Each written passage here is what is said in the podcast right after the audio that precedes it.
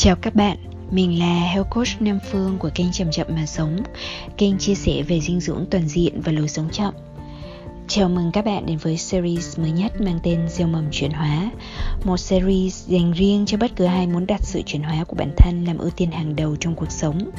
Phương sẽ chia sẻ lại những công cụ và phương pháp tốt nhất để nếu cam kết thực hành Bạn sẽ cảm nhận được những kết quả tích cực trong mọi mặt của cuộc sống hiện tại. Các bạn ơi, một tuần mới đã đến rồi và sau một ngày hoàn toàn nghỉ ngơi thì Nam Phương quay trở lại với các bạn đây.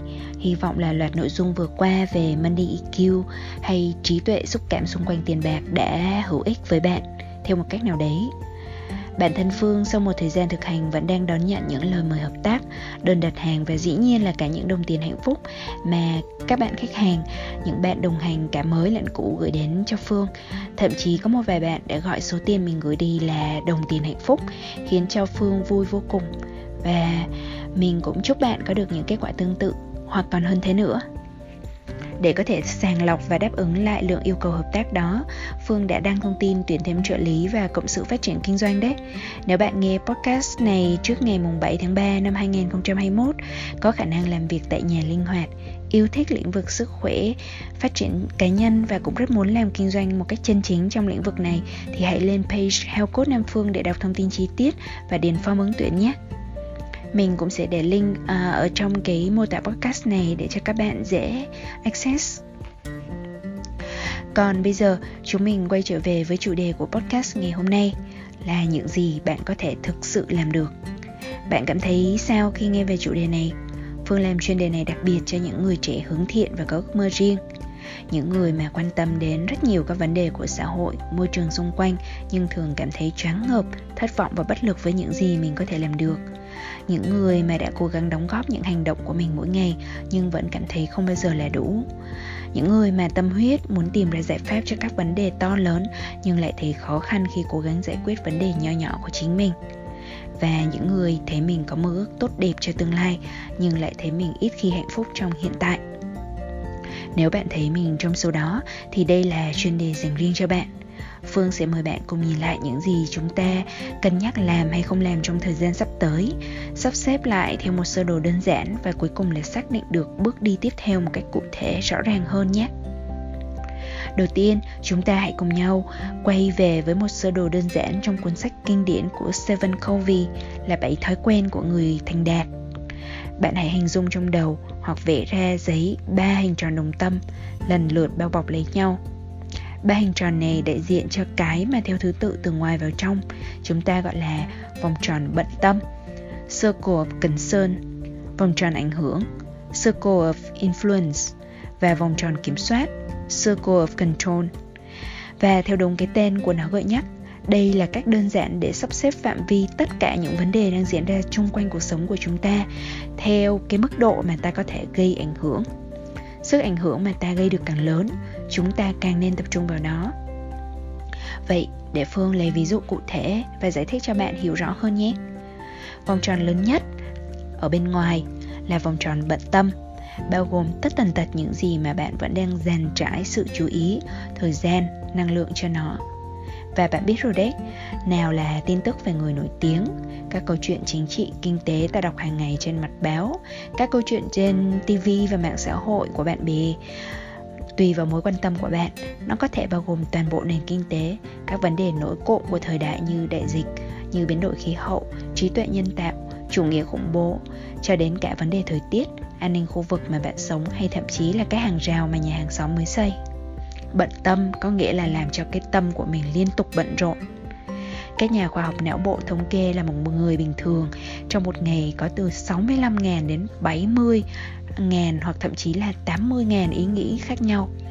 Đối với tất cả những gì bạn đang cố ý hay không cố ý phơi bày tâm trí của mình ra, thì đều được tiềm thức ghi nhận tựa như là không giới hạn vậy. Vòng tròn nằm trong cùng là vòng tròn kiểm soát bao gồm những gì mà bạn có khả năng kiểm soát được trong cuộc sống của mình.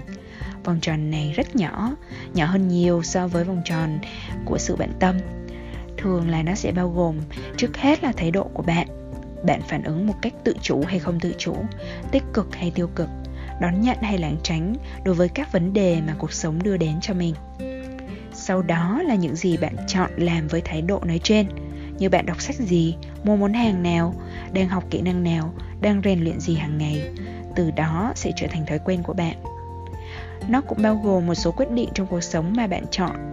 Ví dụ như là bạn chọn kinh doanh sản phẩm hay dịch vụ gì, đi du lịch đến nơi nào, chọn nơi sống và làm việc ở chỗ nào chẳng hạn nằm giữa hai vòng tròn bận tâm và vòng tròn kiểm soát là vòng tròn ảnh hưởng. Nó là vùng mở rộng của vòng tròn kiểm soát thì đúng hơn. Hay nói cách khác là vùng mà bạn có thể kiểm soát một cách gián tiếp hoặc kiểm soát phần nào, thường là thông qua uy tín, quyền hạn hay chất lượng mối quan hệ mà bạn gây dựng được đối với những người xung quanh. Giả sử như đối với một người giáo viên, chương trình học mà bộ giáo dục quy định bạn phải dạy sẽ nằm trong vòng tròn bận tâm vòng tròn kiểm soát là thái độ và thể cách bạn dạy các tiết học của mình. Còn vòng tròn ảnh hưởng chính là niềm cảm hứng mà bạn có thể truyền cho học sinh của mình đối với môn học đó. Để rồi một vài trong số đó có thể sẽ theo cảm hứng tự nhiên và sự khuyến khích của bạn mà chủ động đào sâu hơn vào môn học. Nhưng vì cảm hứng của học sinh cũng không do bạn hoàn toàn kiểm soát được, dĩ nhiên sẽ có những học sinh hoàn toàn không có hứng thú với môn học bạn dạy, cho dù bạn tâm huyết đến mức nào hay một ví dụ khác nữa nhé. Nếu như bạn là một chủ doanh nghiệp nhỏ chẳng hạn, những thứ như tình hình thị trường và các chuyển biến lớn trong nền kinh tế thì sẽ nằm trong vòng tròn bận tâm của bạn. Trong vòng tròn kiểm soát, bạn sẽ có những quyết định cá nhân liên quan đến công việc như là các bạn sắp xếp thứ tự ưu tiên của ngày làm việc này, các bạn tự giảm tải stress bằng các thói quen lành mạnh, hay các bạn tự đầu tư nâng cao kỹ năng lãnh đạo, quản lý đội nhóm. Vòng tròn ảnh hưởng là cách mà bạn tương tác khuyến khích, hỗ trợ nhân viên của mình. Hay là cách mà bạn tạo điều kiện thuận lợi hay gây khó khăn thêm cho nhà cung cấp, cho đối tác của mình. Rất dễ hiểu, phải không nào? Những gì trong vòng tròn kiểm soát và vòng tròn ảnh hưởng chính là những điều mà bạn thực sự làm được. Và cái hay là bạn càng tập trung vào những điều đó, nó càng mở rộng ra. Bạn có thể dễ dàng quan sát được điều này trong cuộc sống của mình lẫn ở những người chung quanh. Từ hôm nay, bạn có thể liên tục tự hỏi mình đang tập trung vào phạm vi mình có thể kiểm soát hay không kiểm soát tức là mình có đang mất thời gian phàn nàn về những vấn đề như tình trạng ô nhiễm không khí, tắc nghẽn giao thông, đại dịch Covid, rủi ro khi đầu tư chứng khoán, thái độ của con cái mình hay bố mẹ mình, vân vân và vân vân. Hay là bạn đang tập trung mài dũa bản thân, rèn luyện kỹ năng và các thói quen tốt cho chính mình? Nếu câu trả lời là sự tập trung của bạn đang dàn trải ở phạm vi vòng tròn bận tâm thì bạn biết mình cần di chuyển về phía nào để có kết quả tốt hơn rồi đấy. Nếu bạn đang dàn trải sự tập trung của mình chủ yếu vào vùng của vòng tròn ảnh hưởng thì hãy cẩn thận nhé. Bạn có thể đang có những hành vi gây khó chịu cho người khác như tìm cách thuyết giảng, chỉnh sửa họ hay thay đổi họ trừ phi bạn thực sự buông bỏ được những mong đợi và kết quả của những ảnh hưởng mình tạo ra, thì vòng tròn này cũng chưa phải là chỗ mà bạn nên tập trung vào. Sự tập trung vào vòng tròn này chỉ tạo nên sức mạnh thực sự khi bạn đã đầu tư chín mùi cho những thứ bên trong vòng tròn kiểm soát.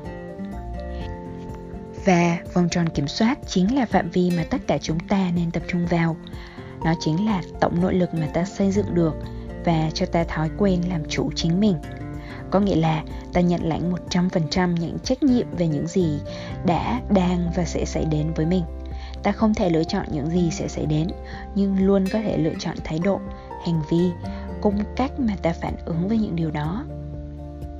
Thực tế, tác giả Stephen Covey có phân ra hai loại người cơ bản là loại người chủ động và loại người phản ứng dựa trên thói quen tập trung nỗ lực của họ ở những vòng tròn nào. Loại người thứ nhất, những người chủ động proactive people thì tập trung nỗ lực vào vòng tròn ảnh hưởng và vòng tròn kiểm soát của họ thông qua các hành động cụ thể. Họ làm những việc mà họ có thể làm được, như tự nâng cao sức khỏe cá nhân, dành thời gian cho gia đình và con cái, ra quyết định lương thưởng cho nhân viên của mình chẳng hạn. Một người càng điều hướng hành động của mình, tập trung, hội tụ vào hai vòng tròn này, người đó càng giảm mức độ căng thẳng và tăng hạnh phúc bởi vì họ có thể khởi xướng và tác động đến sự thay đổi thực sự trong cuộc sống của mình và người xung quanh. Còn lại người thứ hai là những người phản ứng, reactive people, thì dành trả năng lượng và sự chú ý của mình qua các vấn đề mà chính họ không thể kiểm soát như là chính trị quốc gia, thời tiết cách cư xử của người thân đối với mình chẳng hạn vì không thể kiểm soát mà gần như không có ảnh hưởng gì với các vấn đề này. Họ thường bức xúc, cấu bản hay nhấn chìm mình trong sự bất lực và lo lắng. Trong khi đó, họ lại lảng tránh hay bỏ qua những vấn đề nằm trong tầm kiểm soát và ảnh hưởng của họ. Chính vì thế, những vòng tròn kia của họ càng ngày càng hẹp lại. Họ thấy cuộc sống mất kiểm soát, bấp bênh và cũng không có mấy ảnh hưởng với những người chung quanh ở cùng một con người khi mở rộng nhận thức thì có thể sẽ thay đổi từ loại người phản ứng sang loại người chủ động. Phương cũng là một người trong số đó. Và bây giờ thì hãy để mình kể cho bạn một câu chuyện cá nhân để mình họa tiến trình này nhé. Từ ngày xưa ngày xưa khoảng từ năm lớp uh, lớp 6 hay lớp 7 gì đấy thì bạn thân Phương bắt đầu bận tâm đến những vấn đề như ô nhiễm môi trường và biến đổi khí hậu.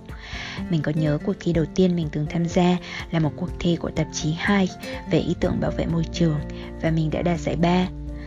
Và đó đã là đánh dấu cho những nỗ lực gây tầm ảnh hưởng đầu tiên của mình một cách tự nhiên thì mình cũng tìm cách ảnh hưởng lên người thân gần nhất là mẹ mình mình đòi mẹ mình là đi chợ không được dùng bao ni lông nữa. Nhưng vì lúc đó chưa có nhiều các giải pháp sống xanh như hiện nay, gần như là không có các loại túi gì khác ngoài túi ni lông cho những người đi chợ. Bản thân mình thì lại còn quá non nớt, kết cục là mình không thuyết phục được mẹ một chút nào và mình còn đâm ra hờn trách mẹ vì đã không quan tâm đến môi trường. Mối bận tâm này lớn dần theo năm tháng và càng lớn lên thì mình càng cảm thấy mình muốn thế giới này phải được vận hành theo một cách khác những người mình gặp, thì mình cũng phân loại thành người yêu môi trường hay không yêu môi trường. Mình cũng tổ chức cả các diễn đàn cho thanh niên hay các trại hè cho các em học sinh để tìm cách gây ảnh hưởng lên các bạn trẻ hơn mình. Nhưng càng làm và càng tìm hiểu, bản thân mình càng cảm thấy choáng ngợp về những sai lầm mang tính hệ thống đã quá lớn, khiến việc sống xanh trở nên khá phức tạp với hầu hết mọi người. Trong khi là tác động của chúng ta gây nên trong hệ sinh thái thì dường như không thể đảo ngược lại mình thấy những công sức của mình và bạn bè cùng mối bận tâm thì lại không thấm vào đâu so với những tai hại mà những bộ máy lớn, con người chúng ta cùng nhau gây ra. Mình đã từng rơi vào trạng thái khá chán nản và bất lực với tất cả những gì đang diễn đến. Và mình còn không nhận ra là bản thân mình đã đặt quá nhiều tâm trí và sức lực vào những gì khó có thể kiểm soát, hoặc thậm chí là không thể kiểm soát hoặc vào những gì mình có thể gây ảnh hưởng nhưng lại mong chờ một ảnh hưởng lớn hơn nhiều so với nội lực tương xứng ở thời điểm đó. Bạn bè của mình cũng có nhiều người rơi vào tình trạng này. Điển điểm là có những người còn rơi vào trầm cảm nữa cơ. Thật may là những năm trở lại đây, có nhiều duyên lành đến với mình khiến mình ngộ ra. Trong đó, duyên lớn nhất vẫn đến từ mấy năm được liên tục sống gần gũi với người thầy vĩ đại là thiên nhiên cái ngộ ra đầu tiên đến với mình là từ những đêm dạo bộ và ngắm trăng. Mình rất thích ánh sáng dịu nhẹ của trăng xuyên qua các rặng thông và cảm giác lành lạnh nhẹ nhàng của không khí Đà Lạt về đêm, giống như là vỗ về những nỗi lo lắng của mình. Bạn biết đấy, khi di chuyển thì ta có thể sẽ có cảm giác như trăng di chuyển theo mình. Nhưng thực tế thì trăng vẫn ở đó và ta mới là người dịch chuyển. Tương tự như vậy chúng ta hay có thói quen nói rằng mặt trời mọc, mặt trời lặn, nhưng thực tế mặt trời vẫn luôn ở đó và chúng ta mới là thực thể đang liên tục di chuyển. Với suy nghĩ này, mình phóng tầm mắt ra xa hơn nữa và cố gắng nhìn vào các vì sao, nhìn vào vũ trụ. Tầm mắt nội tâm của mình đột nhiên phóng to hơn trong chiều kích không gian và thời gian. Mình thấy toàn bộ loài người trở nên cực kỳ nhỏ bé và chỉ mới tồn tại trong một chớp mắt nếu tính theo độ dài tuổi thọ của trái đất. Mình cũng thấy trái đất cũng chỉ tồn tại ngắn như một chớp mắt và nhỏ bé như một hạt cát. Nếu tính theo tầm vóc, không gian, thời gian vô tận của vũ trụ. Mình thấy mình cực kỳ nhỏ bé, trong một trái đất cực kỳ nhỏ bé, lại nằm trong một vũ trụ bao la.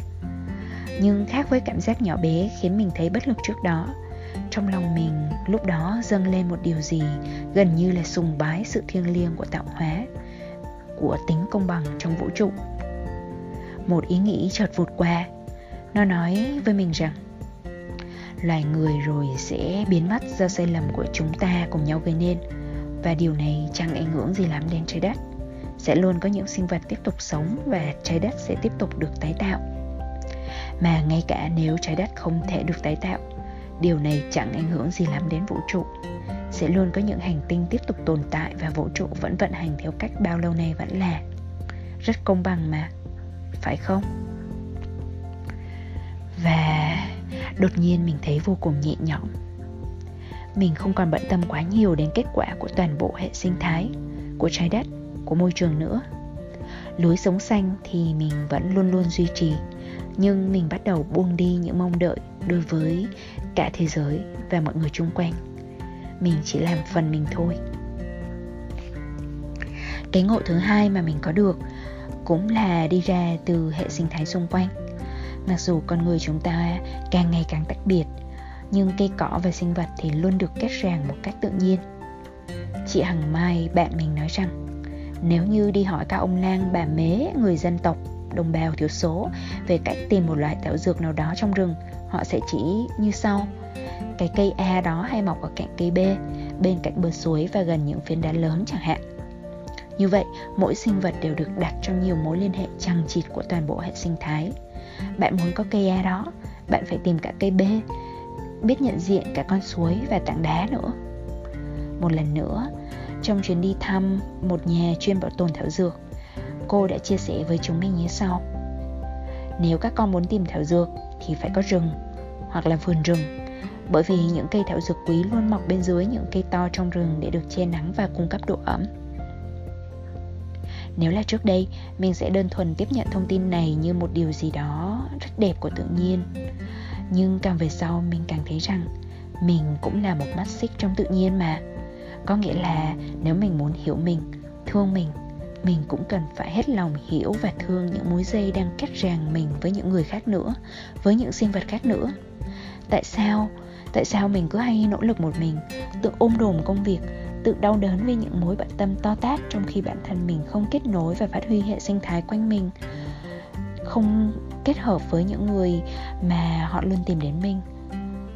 Nếu như từ những hạt mầm li ti có vẻ giống nhau lại có thể biểu hiện ra những cái cây khác nhau tại sao mình không đón nhận nhiều hơn, tin tưởng hơn vào những biểu hiện khác biệt của những con người xung quanh mình?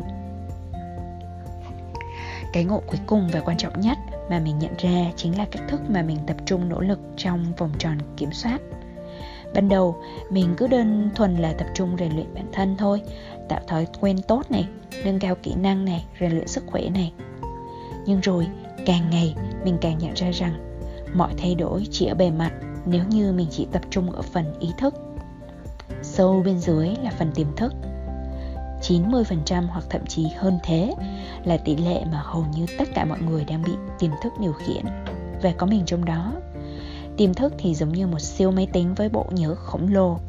Cứ mỗi giây phút trôi qua, nó ghi nhận đến 65.000 dữ liệu mà ý thức không hề hay biết. Và với lượng dữ liệu khổng lồ được tích góp lại theo thời gian, nó ẩn chứa một tiềm năng cực kỳ to lớn. Tiềm năng đó có thể xấu hay tốt, tích cực hay tiêu cực, mang lại sức mạnh, biến cải, sung túc hay nghèo nàn trong cuộc sống của chúng ta. Tất cả những thứ đó đều có thể đến với mỗi người chúng ta. Tùy theo mức độ ta nhận ra bản chất của nó mà ta có được bao nhiêu tự chủ bao nhiêu tự do thực sự trong cuộc đời mình giống như cây sồi ấy cứ mỗi một gram hạt rồi thì sau này sẽ phát triển thành một tấn thân cây. Nhưng đó sẽ là một chủ đề mà mình sẽ chia sẻ kỹ hơn về sau nhé. Trong giới hạn của podcast này, mình sẽ chỉ dừng lại ở việc chia sẻ các bài học quý giá mà mình học được từ thiên nhiên và những người thầy mà thôi. Dù cho tiềm thức là cái mà mình đã được nghe đến từ rất lâu, nhưng mình sẽ không thể thấm thía sâu sắc về mức độ mất tự chủ mà con người có thể đang kẹt trong đó. Chính mình đang kẹt trong đó nếu như không có những suy nghiệm về tâm như một mảnh đất về những gì mình nghĩ nói hay làm như những hạt giống mà mình đã gieo trồng và về những kết quả tốt đẹp mà mình gặt hái về việc tái đầu tư những hạt giống bên trong tâm mình bạn ơi, bạn vẫn còn đó chứ? Cảm ơn bạn thật nhiều vì đã nghe podcast đến tận phút này. Mỗi lúc bạn còn nghe là bạn đang để cho những hạt giống lành mà Phương đang nỗ lực gieo đi được đậu lại trên mảnh đất tâm của bạn. Chỉ cần bạn bắt đầu với những hành động nhỏ tốt đẹp, thực hiện một cách kiên trì qua thời gian, chắc chắn sẽ có hoa trái nảy nở. Tuy hoa trái đó biểu hiện dưới dạng kết quả cụ thể nào thì bạn không thể kiểm soát, nhưng điều bạn thực sự làm được là chọn gieo những hạt mầm tốt lành cho chính mình tương ứng với những điều mà bạn mong muốn cho tương lai nhưng bạn phải bắt đầu từ hôm nay, từ bây giờ. Phương đính kèm trong mô tả podcast này bài viết 10 cách để gieo, để gặt hái phước lành, để bạn tham khảo thêm nhé. Lời cầu nguyện bình yên, Serenity Prayer mà Phương từng đọc, đã nói rằng, Đức Chúa, xin người hãy cho con bình thản để chấp nhận những điều con không thể thay đổi. Cho con can đảm để thay đổi những điều con có thể và cho con trí tuệ để biết được sự khác biệt này phương cũng chúc bạn điều tương tự mong rằng từ hôm nay, bạn sẽ bắt đầu thấy rõ được sự khác biệt và tập trung vào những gì bạn có thể thực sự làm được nhé còn nếu bạn muốn được đồng hành cùng phương trong quá trình gieo hạt lành cho cộng đồng, mở rộng hơn, vòng tròn ảnh hưởng một cách tích cực, bạn có thể tham khảo link đến post tìm cộng sự và trợ lý của Phương cũng trong mô tả podcast này nhé. Giờ thì Phương chúc bạn một tuần nữa thật yên bình. Một tuần nữa gieo thật nhiều hạt lành. Xin chào tạm biệt và hẹn gặp lại.